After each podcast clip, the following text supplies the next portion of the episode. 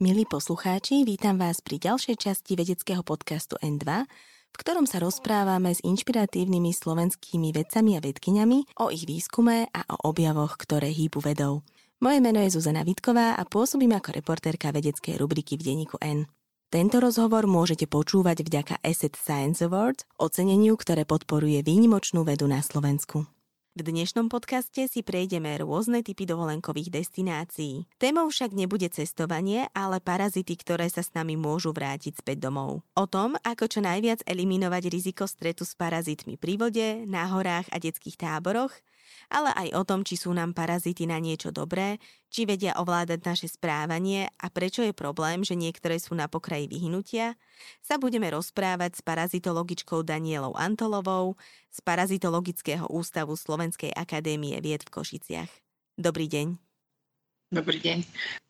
Začneme komármi a tie síce nie sú parazitmi, no veľké množstvo parazitov majú v sebe a teda pri poštípaní ich potom vedia preniesť na človeka. Akí dlhodobejší podnájomníci nám v tele môžu pribudnúť po poštípaní?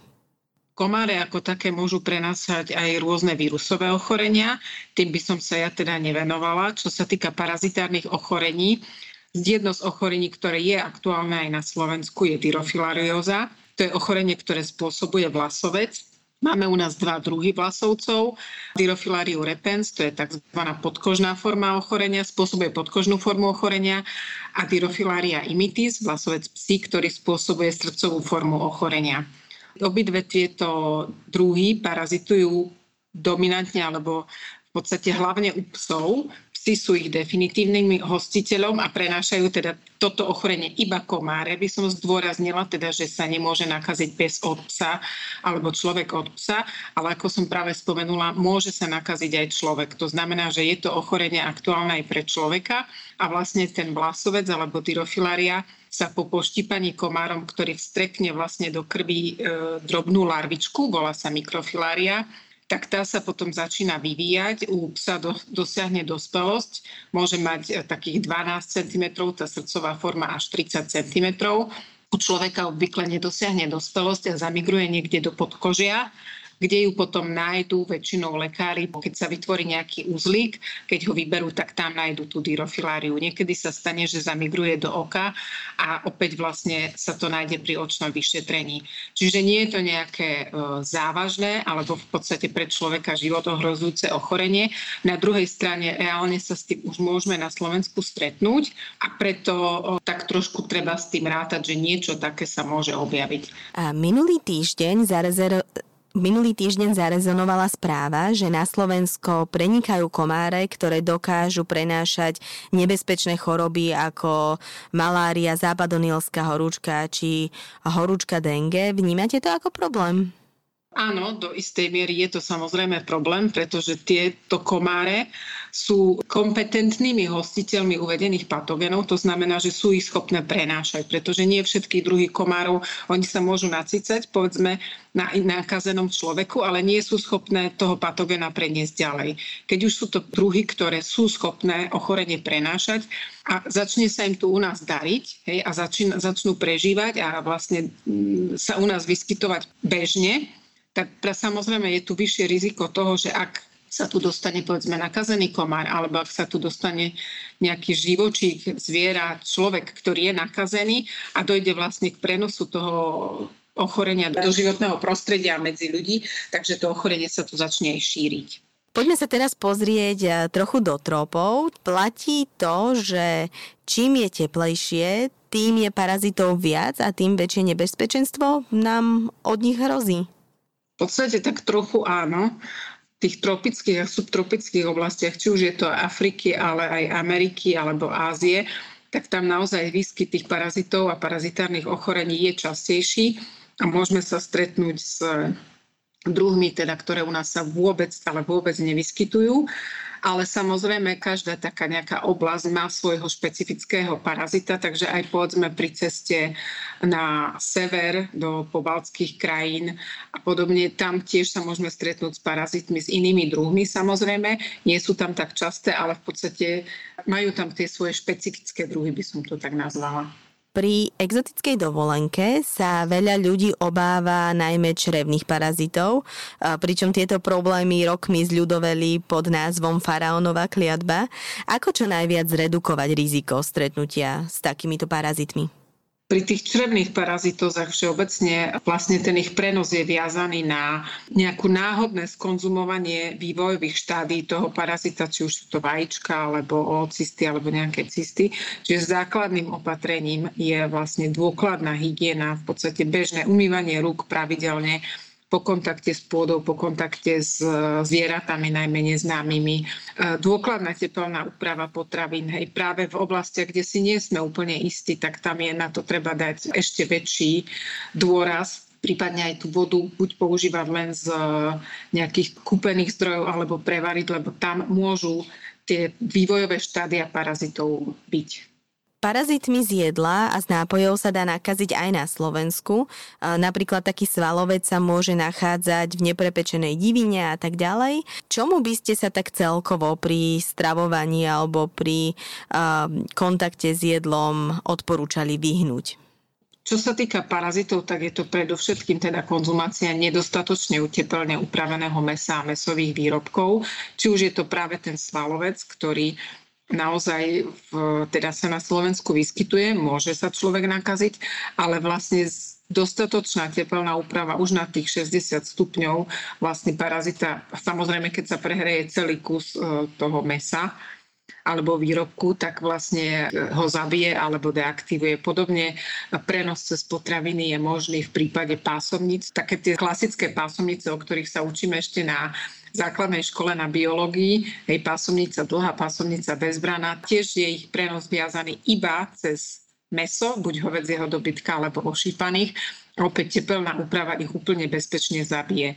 A podobne je to ešte toxoplazma, tá je u nás aktuálna, tá sa veľmi často prenáša cez tepelne neopracované meso, takže tepelná úprava a dostatočná vlastne hygiena potom tých uh, kuchyckých pomôcok, ktorí boli v kontakte s uh, suro, so surovým mesom. Aké odolné bývajú parazitárne vajíčka? To zase závisí od, to, od druhu k druhu, ale vo všeobecnosti oni sú dosť odolné, pretože práve to štádium vajíčka je to štádium, ktoré je niekde voľne v prostredí, voľne v prírode a teda musí odolávať vplyvom vonkajšieho prostredia, či je teplota, vlhkosť, UV žiarenie a podobne ako príklad by som uviedla vajíčka pásovnice líščej, ktoré za vhodných podmienok dokážu prežiť v prostredí aj 2 roky. To znamená, 2 roky prežívajú a čakajú na nového hostiteľa. Podobne vajíčka škrkaviek, u ľudí je to hlista, u tých tiež sa popisuje, že 1-2 roky v pohode vydržia. Spomenuli ste pásomnicu líščiu. Z toho, čo som si čítala o parazitoch na Slovensku, mi ona prišla taká najnebezpečnejšia. Môžeme sa s ňou stretnúť napríklad pri konzumácii lesných plodov a potom jej napadnutie má vážne zdravotné dôsledky, takže na čo si dať pozor, aby sme sa pásomnici líščej vyhli a čo môže v tele spôsobiť? V tomto máte pravdu. Pásomnica líščia je asi najmenšia pásomnica. Ona je naozaj malinká, má okolo 2-3 mm. Takže voľným okom ju človek ani nenájde, ak by sledoval toho nakazeného mesožravca, pretože ako hovorí názov, tak líšky a iné mesožravce sú jej hlavnými hostiteľmi. U nich žije pásomnica v čreve a vylúčuje do prostredia vajíčka. A tie vajíčka, ktoré odchádzajú teda v truse líšky, sú nebezpečné pre človeka. To znamená, že tak zjednodušene by som povedala, že to, čo môže byť kontaminované trusom líšky, je nebezpečné pre človeka. Keď si to tak jednoducho sa človek snaží dať si do súvislosti, ak som v lese, e, dotýkam sa pôdy, pracujem s lesnou pôdou alebo zbieram nejaké e, plody, rastlinky, ktoré boli v kontakte s pôdou, tam mohol byť trus líšky a tam môžu byť aj vajíčka toho parazita. Čiže rizikové sú aj e, v záhradách, kde majú prístup líšky, povedzme zelenina ako mrkva a niečo, čo je kontaminované pôdou. A teda čo to ochorenie spôsobuje, je to, že vlastne u človeka sa na pečenie vyvíjajú cysty, ktoré sa správajú tak trošku ako zhubný nádor. To znamená, že majú schopnosť metastázovať. Rastú síce veľmi pomaly, ale ten rast je taký infiltratívny, taký preniká, prenikajú vlastne tie e, zložky cysty do okolia a preto je to ochorenie nebezpečné. Dá sa liečiť? Liečba je pomerne komplikovaná. Väčšinou títo pacienti sú riešení chirurgicky, teda pokiaľ sa dá, tak sa ten útvar z pečene odstráni, najčastejšie je postihnutá pečeň. V prípade, že to z nejakého dôvodu nie je možné, tak títo pacienti dlhodobo prakticky doživotne užívajú antiparazitárne lieky, pretože v súčasnosti neexistuje žiadna liečba liekmi, žiadne prípravky, ktoré by boli schopné túto pásomnicu alebo to jej larválne štádium, ktoré máme v pečení, zabiť. Pôsobia len tzv. parazitostaticky, to znamená, že zastavujú, spomalujú rast toho útvaru. Aké je to časté ochorenie? Keď sa tak zamýšľam iba sama nad sebou, väčšinou si ovocie, ktoré si nazbieram v lese alebo na záhrade umiem, ale určite sa za môj život stalo aj to, že som si ho dala do úst neumité. Mám sa obávať, alebo e, je to naozaj e, šanca jednak miliónu, že práve u mňa sa e, tie vajíčka rozvinú do císt na pečení? Tá šanca nakazenia človeka je naozaj relatívne malá. Je to dané tým, že človek nie je primárne vnímavý na pásomnicu líšťu a z nejakých prepočtov, ktoré sa robili v oblastiach, kde je výskyt tejto pásomnice veľmi častý, tak sa uvádza, že zo 100 ľudí, ktorí skonzumovali vajíčko pásomnice, sa nakazí jeden. To znamená, že nejaká strašná panika tu naozaj nie je na mieste. Na druhej strane e, tá pásomnica líšok na Slovensku sa vyskytuje.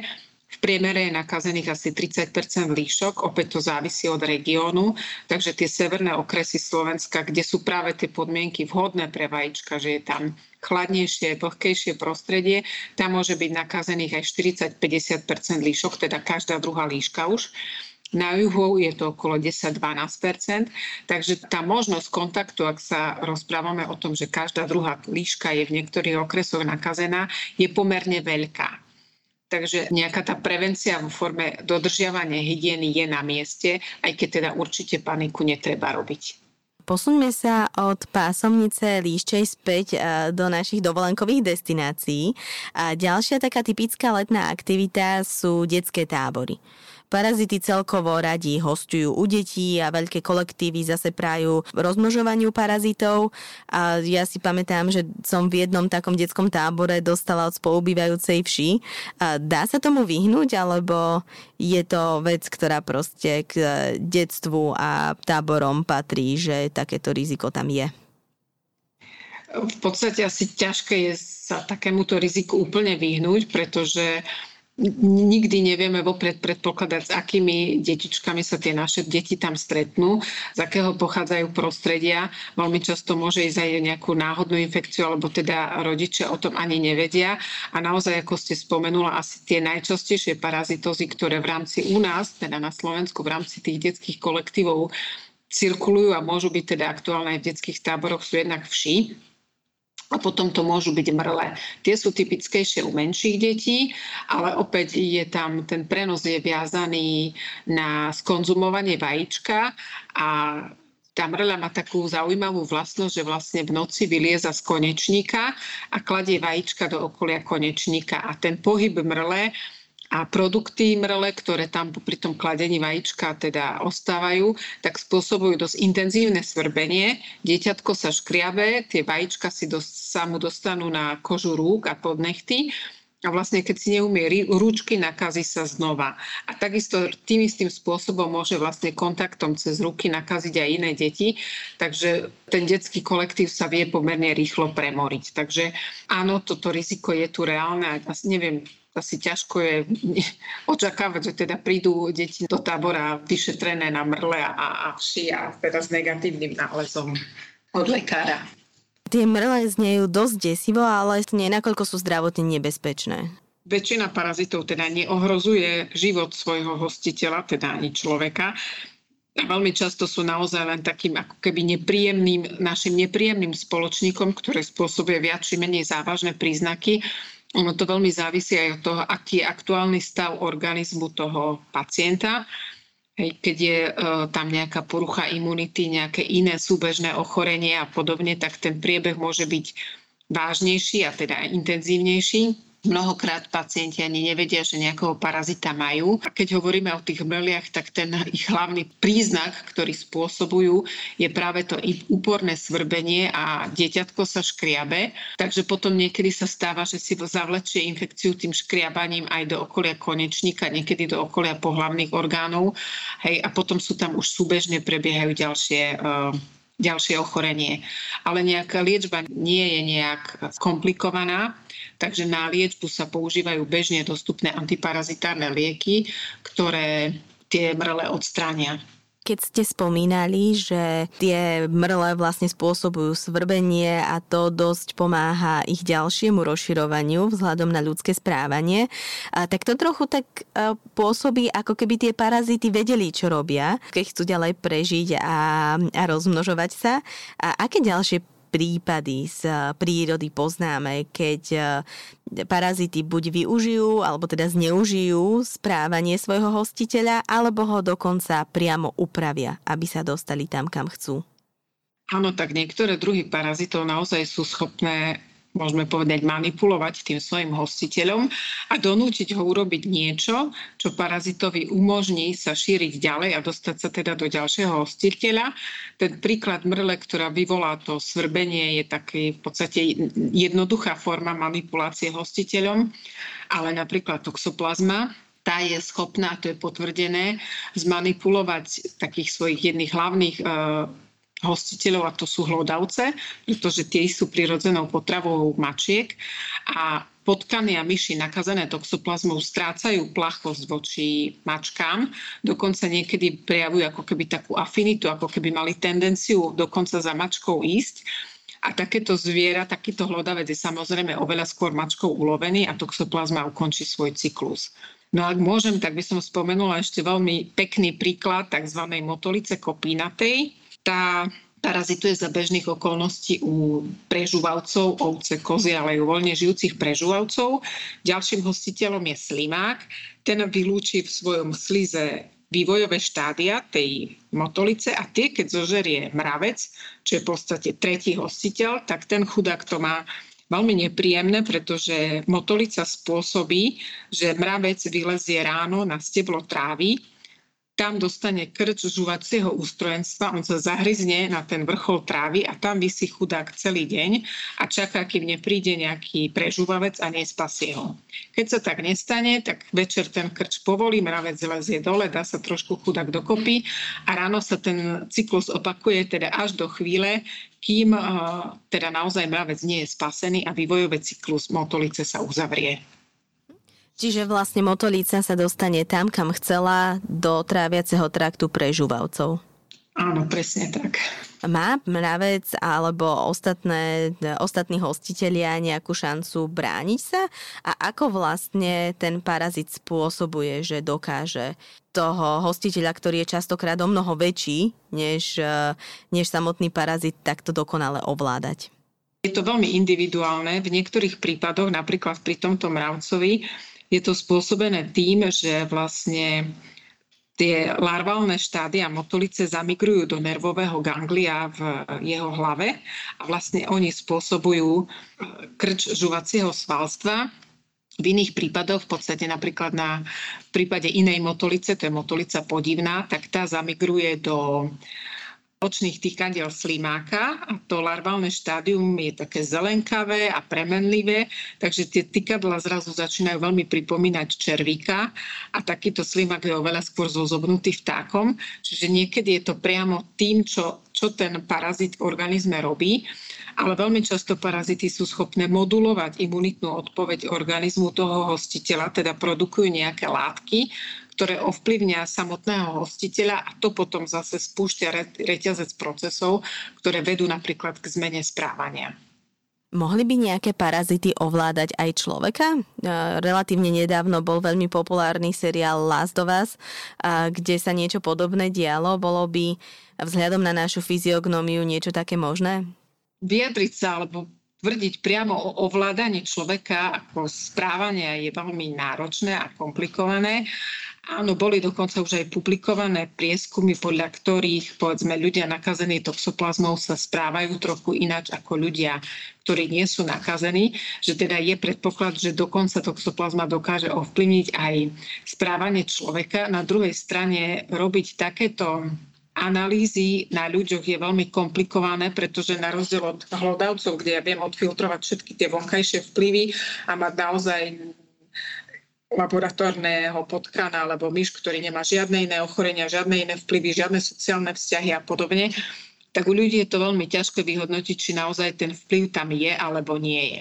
Ale zase takéto menej výrazné ovplyvňovanie e, človeka tam samozrejme zo strany parazitov je.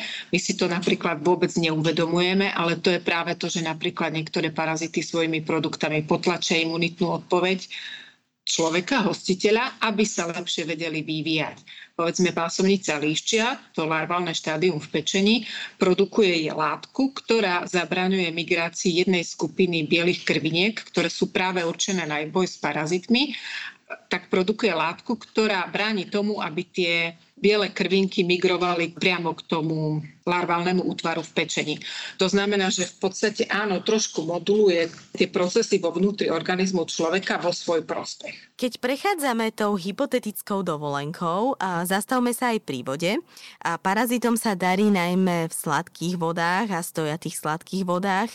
Čo si môžeme priniesť domov zo slovenských vodných plôch? Zo slovenských vodných ploch, čo sa týka parazitov, tak to nie je nejaké nebezpečné. Samozrejme, tie vody sú monitorované a niekedy sú dávané výstrahy, ale väčšinou je to kvôli výskytu nejakých siníc a riaz.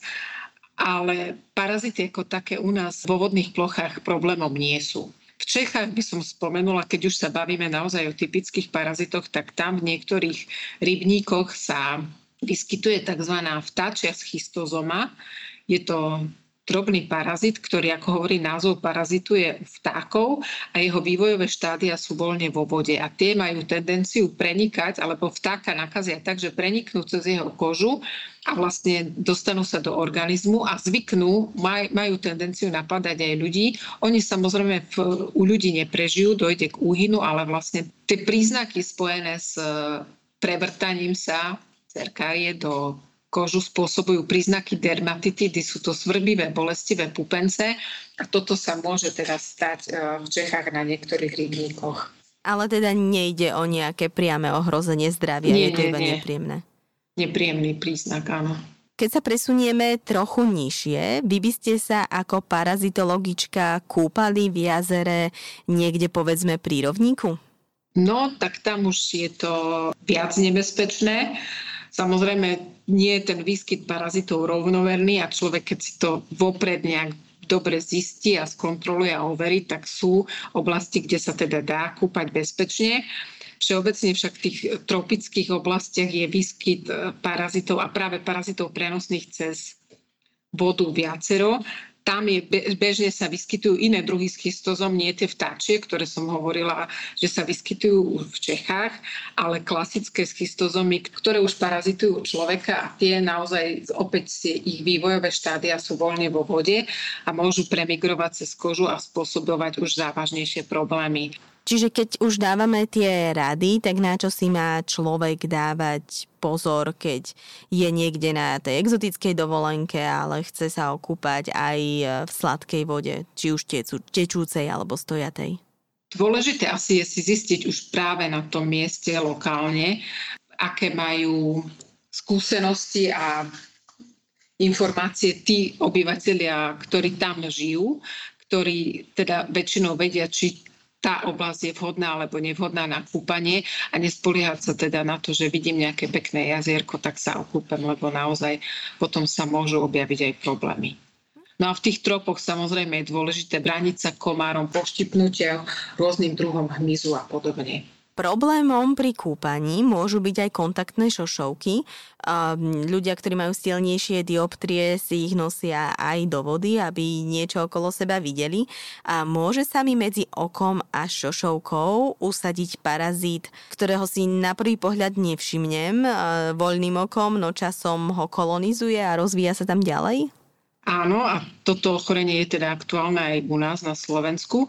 Spôsobuje ho akantomeba, alebo taká je to jeden druh meňavky.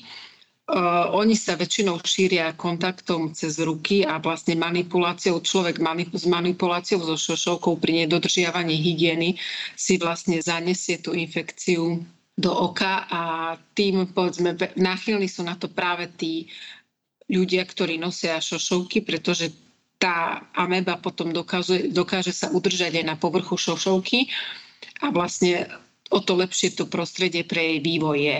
A potom sa dochádza k príznakom tzv. akantomebovej keratitídy, teda zápalu rohovky oka, ktoré je nutné riešiť už uh, s očným lekárom. Ako sa tomu vyhnúť? No hlavná je dodržiavať hygienu pri manipulácii so šošovkami. To znamená, že pred každým uh, manipuláciou šošovkou z oku alebo z oka, dávať si vždy si poriadne umyť ruky. Šošovky, tí, ktorých nosia, by mali vedieť, že sa musia pravidelne čistiť, dezinfikovať, používať na to tie špeciálne roztoky. Takisto aj púzdro je veľmi dôležité dodržiavať hygienu púzdra, v ktorých sú šošovky, pravidelne ho umývať, čistiť, aby sa tam naozaj tie meňavky nemohli udržať a nemohli tam rásť, lebo potom, keď je tá šošovka kontaminovaná, už, už je problém. Naša posledná dovolenková zastávka je v lese a to sme trochu pokryli tou pásomnicou líšťov a konzumovaním lesných plodov, ale aké ďalšie parazity na nás číhajú, povedzme, v tráve a na stromoch? Pre lesia, pre všeobecne prírodu sú asi najtypickejšie kliešte, s ktorými sa stretne prakticky každý asi. A tie okrem toho, že samé o sebe sú nepríjemné a teda cicajú krv, tak najväčšie riziko je, u kliešťov je spôsobené tým možným prenosom ochorení, ktoré vedia na človeka preniesť. Asi najznámejšia je limská borelioza, ktorá sa teda prejavuje prvej fáze takým nejakým červeným flakom v blízkosti miesta poštípania. Následne však môže spôsobiť aj závažné postihnutie klbov alebo neurologické problémy. A potom, ak sa chceme baviť o parazitoch, tak e, kliešte prenášajú babézie, to pravdepodobne aj neviem povedať slovenský názov, ale je to parazit, ktorý napadá krvinky, vyskytuje sa aj u ľudí, sú aj druhy, ktoré sú typické pre psov to množstvo aj majiteľov psov možno už pozná a s babeziozou sa už stretlo, ale sú aj ďalšie druhy parazitov, ako je anaplazma alebo rikecia, to už sú trošku tak trochu baktérie, ktoré vedia prenášať kliešte. No a tak čo, to už nie je parazit, ale vírusové ochorenie, ktoré je z hľadiska kliešťov nebezpečné, tak to je kliešťová encefalitída. Zatiaľ sme parazity dávali iba do pozície našich nepriateľov. A sú pre nás v niečom aj dobré? Parazit ako taký v podstate môžeme povedať, že svojmu hostiteľovi viac či menej škodí. Na druhej strane parazity sa so svojimi hostiteľmi, teda aj s nami, s ľuďmi, vyvíjali v podstate od počiatku. To znamená od toho momentu, ako sa začal vyvíjať človek, tak už mal svoje parazity a za to strašne dlhé obdobie sa vytvorila akási rovnováha medzi človekom a parazitom. To znamená, že my naozaj do veľkej miery, alebo organizmus ľudí je do veľkej miery schopný tolerovať parazitárnu infekciu bez toho, aby tam boli akékoľvek problémy, akékoľvek príznaky ochorenia a mnoho pacientov ani nevie o tom, že nejakého parazita má. A to je práve tá rovnováha medzi dvoma organizmami, ktoré sú vlastne na seba už navyknuté. A jednou z e, teórií, o ktorej sa rozpráva, je, že teda to, že my sme sa za posledné storočie možno doslova odčervili, odparazitovali, tak e, dochádza k častejšiemu rozvoju autoimunitných ochorení. Ono to súvislí nielen s parazitmi samozrejme, ale aj s tou zvýšenou úrovňou hygieny. A preto sa začína v poslednej dobe aj testovať tá opačná forma, teda to, že by nám parazity mohli pomáhať. A dajú sa teda parazity využiť aj niekde napríklad v medicíne a tie schopnosti, ktoré majú otočiť v náš prospech?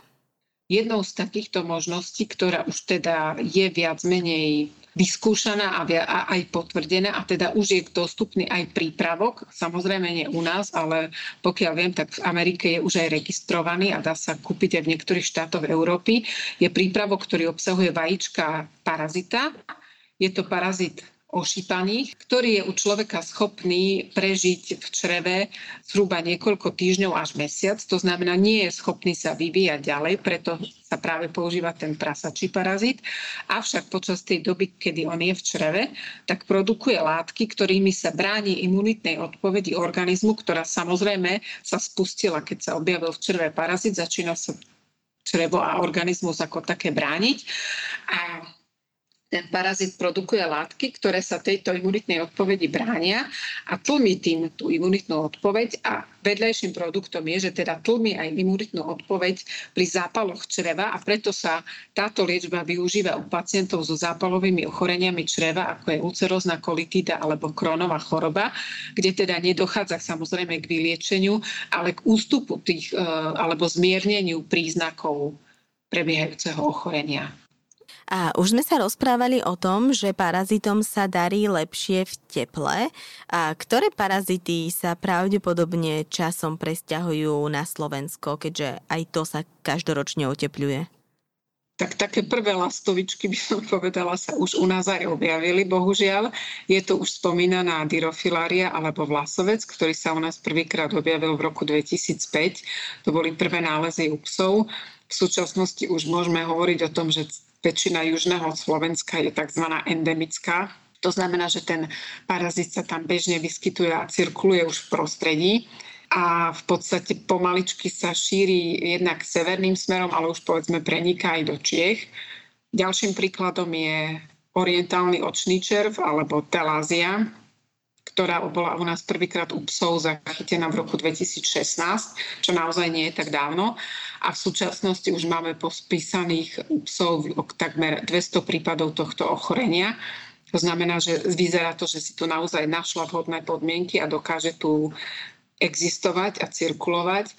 A povedzme takým ochorením, o ktorom sa predpokladá, že by sa mohlo šíriť a je to pomerne nepríjemné ochorenie, Leishmanioza, Zase tu asi neexistuje nejaký slovenský názov, ale je to ochorenie prenášané vektormi, čiže hmyzom, konkrétne kútovkami a tie, to už bolo popísané napríklad už v Chorvátsku. To znamená, že zase ten výskyt sa postupne z, posúva smerom z viac južných oblastí severnejšie a už toto ochorenie aj viem o tom, že si donesli pacienti z Chorvátska. Čiže vaša práca spočíva do veľkej miery aj v monitorovaní týchto parazitov a v popisovaní toho, že kde sa na Slovensku u akého druhu objavili? Áno, aj to je súčasť našej práce. Tá, to hovoríme tomuto epidemiológia, teda skúmame, kde sa vyskytuje na Slovensku, akým spôsobom sa šíria, akými z akých dôvodov sa tieto parazitózy šíria, akými hostiteľmi a teda aký je predpoklad, že sa to bude vyvíjať ďalej. Snažíme sa teda aj predpokladať, aké parazity by sa tu u nás mohli vyskytnúť a pripraviť sa na to, že ak sa k, nieč- k niečomu takému dôjde, tak aby my sme už vedeli o nejakých postupoch a metodikách, ktoré použiť a ktorými vlastne pomôcť potom teda povedzme lekárom alebo veterinárom, ako tieto parazity diagnostikovať ale samozrejme tá naša činnosť nespočívala len v tom, ale na našom ústave sa snažíme vlastne aj e, sledovať alebo zlepšovať prístupy k liečbe parazitárnych ochorení. Je testované vývoj rezistencie na antiparazitárne lieky, rôzne imunitné zmeny počas parazitárnych ochorení a podobne. Keby ste to mali zhodnotiť, ktorá parazitóza je na Slovensku momentálne najbežnejšia? Najbežnejšia parazitóza, ak hovoríme o vnútorných parazitoch, tak je určite toxoplazmoza. Tá je naozaj rozšírená, celosvetovo sa udáva výskyt od 20 do 80% Samozrejme, veľmi to závisí od toho, v akej, o akej oblasti hovoríme a aké sú tam hygienické podmienky. Vo vyspelých štátoch západnej Európy je ten výskyt nižší ako povedzme v Indii alebo v Afrike ale na Slovensku pokojne môžeme hovoriť o 20-30% populácie, že má toxoplazmózu. Čiže takmer každý tretí človek. No a s vekom ten výskyt stúpa, pretože keď sa raz človek nakazí, tak ostáva nakazený. To znamená, že len nám vlastne pribúdajú tí novo nakazení a vo, vo vyšších vekových kategóriách môže byť teda pozitívnych aj 50%, 60% ľudí. Aký to má vplyv na život? Keďže z toxoplazmozy sa nedá definitívne vyliečiť, um, ako ovplyvňuje to, že toho parazita v tele mám? Väčšinou tí pacienti, alebo nakazení jedinci, lebo ani nemôžeme hovoriť o pacientoch, nemajú vôbec žiadne príznaky, ani nevedia o tom, že toxoplazmozu majú. V tej v prvej, v akutnej fáze ochorenia niektorí popisujú nejaké zvýšené teploty, bolesti hlavy, zväčšenie lymfatických uzlín v oblasti krku a môžu byť tie uzliny také citlivé. Potom ochorenie prechádza do chronickej fázy toxoplazmoza a príznaky nie sú prakticky žiadne. Čo je pri toxoplazmoze nebezpečné je nákaza počas gravidity, a čím vo včasnejšej fáze gravidity, tým je to nebezpečnejšie, pretože naozaj môže dôjsť aj k vážnemu postihnutiu plodu alebo dokonca k potratu. A preto sú prakticky všetky tehotné ženy u nás na Slovensku v prvej fáze gravidity vyšetrované na toxoplazmozu, teda či sú alebo nie sú pozitívne. A potom tá toxoplazma robí problém u pacientov s poruchami imunitného systému, napríklad u pacientov s HIV alebo u pacientov po transplantáciách, kde práve keď je tá imunitná odpoveď organizmu veľmi potlačená, tak môže toxoplazma sa tak nejak aktivovať, by som to povedala, a spôsobiť aj vážne ochorenie. A môžem sa ňou nakaziť aj opakovane, alebo už keď mám v tele toho spiaceho parazita, tak mám na to nejakú imunitu? Nie, to človek sa nakazí iba raz a vlastne ostáva v ňom toxoplazma prakticky po celý život a tam je nebezpečenstvo potom tej reaktivácie v prípade, že dôjde k nejakému ale vážnemu, vážnemu poškodeniu imunitného systému alebo potlačeniu imunity. Už sme spomínali ten vzťah parazitov a tepla, že sa im vlastne v teple darí lepšie. Napriek tomu, podľa zatiaľ najväčšej štúdie, ktorá analyzovala 85 parazitických druhov, vyplýva, že väčšina tých druhov utrpela pokles populácie za posledných 140 rokov a to na rovnakej úrovni ako niektoré z najohrozenejších druhov voľne žijúcich živočíchov. Ako je to možné, že planéta je stále teplejšia, ale parazity sú v ohrození? No je to dané práve tým, že to šírenie parazitov nezávisí samozrejme len od teploty a teda od nejakých vonkajších podmienok. A je tam množstvo, množstvo rôznych faktorov. Jedným z tých faktorov je samozrejme to, že zhruba 100 rokov dozadu, niekedy v 50. rokoch minulého storočia boli vyvinuté antiparazitálne lieky účinné. To znamená, že nie len ľudia, ale aj zvieratá, hospodárske zvieratá, domáce zvieratá je možné veľmi ľahko odčerviť a teda zabrániť výskytu tých parazitov. A ďalej veľmi prispieva k zníženiu ich výskytu jednak to, že ľudia sa naozaj začali správať hygienickejšie. Tá, tá hygiena všeobecne je na vysokej úrovni a to, že nemá niekto tečúcu vodu alebo nemá splachovacie vece, tak je už skôr výnimkou ako bežné. To znamená, že, ľudia sa ťažko môžu dostať do kontaktu povedzme so stolicou iných ľudí, ktorá môže byť nakazená alebo so stolicou zvierat. No aj dôležitým faktorom je aj zmena spôsobu chovu zvierat Hej, teda naozaj veľmi často už sú chované teda vo veľkochovoch, kde nie je možný prístup povedzme zvierat z vonkajšieho prostredia voľne žijúcich zvierat a teda nedochádza k prenosu parazitárnych ochorení z iných druhov zvierat. Samozrejme tie zvieratá vo veľkochovoch sú aj pod kontrolou väčšou. Za posledných 100 rokov sme sa v osobnej hygiene a hygiene potravín dosť zlepšili. Čo sa ale môže stať, keď e, mnoho druhov týchto parazitov, s ktorými sme e, celú našu históriu žili, vyhynie? Môže to byť problém? Ono tých parazitov je strašne veľa a aj človek ako taký a podobne má, má množstvo druhov parazitov a tí ľudia, ktorí nemajú parazity, tak väčšinou ani nemajú nejaký väčší problém. Veď u nás, keď by sme sa bavili len o Slovensku, tak tá výskyt parazitov v, bežnej, v bežnej populácii, ktorá dodržiava hygienické nejaké opatrenia, tak je naozaj veľmi nízky. Každopádne v podstate, ak berieme do úvahy, že každý druh zvieraťa, každý druh živočícha má svoje parazity, tak vyhnutím každého druhu živočícha, ktorý mu teraz v súčasnosti bežne dochádza, že vyhynú aj ich parazity, pretože už nemajú vhodného hostiteľa. Čiže ten úbytok aj parazitárnych druhov je v prírode aktuálny ale vlastne aké budú dôsledky, tak to, to ťažko sa vyjadriť, pretože aj pri nejakých tých veľkých druhoch zvierat e, častokrát človek nie je schopný odhadnúť, kam sa to až dospeje, keď to, ten druh zvieraťa naozaj vyhynie, ako to ovplyvní ten ekosystém. Ktorý taký známy druh parazitárny je na pokraji vyhnutia alebo je ohrozený? Ak hovoríme teda o ľudských parazitoch, tak na nejakom pokraji vyhnutia sa hovorí, že je hošlonová, to je parazit prenosný sexuálne a vlastne práve nejakými tými hygienickými opatreniami a tou módou tzv. vyhoľovania v poslednom období ona stratila prostredie, v ktorom sa cíti dobre a teda, teda kde prežíva a naozaj sa hovorí, že toto je parazit ľudí, ktorý by sa mohol, ktorý by už aj patril na červe, do červenej knihy ohrozených živočíchov. A pani Antolová, ja vám ďakujem veľmi pekne, že ste si na nás dnes našli čas a previedli nás dovolenkovými destináciami a parazitárnym rizikám, ktoré tam na nás číhajú a tomu, ako sa im vyhnúť.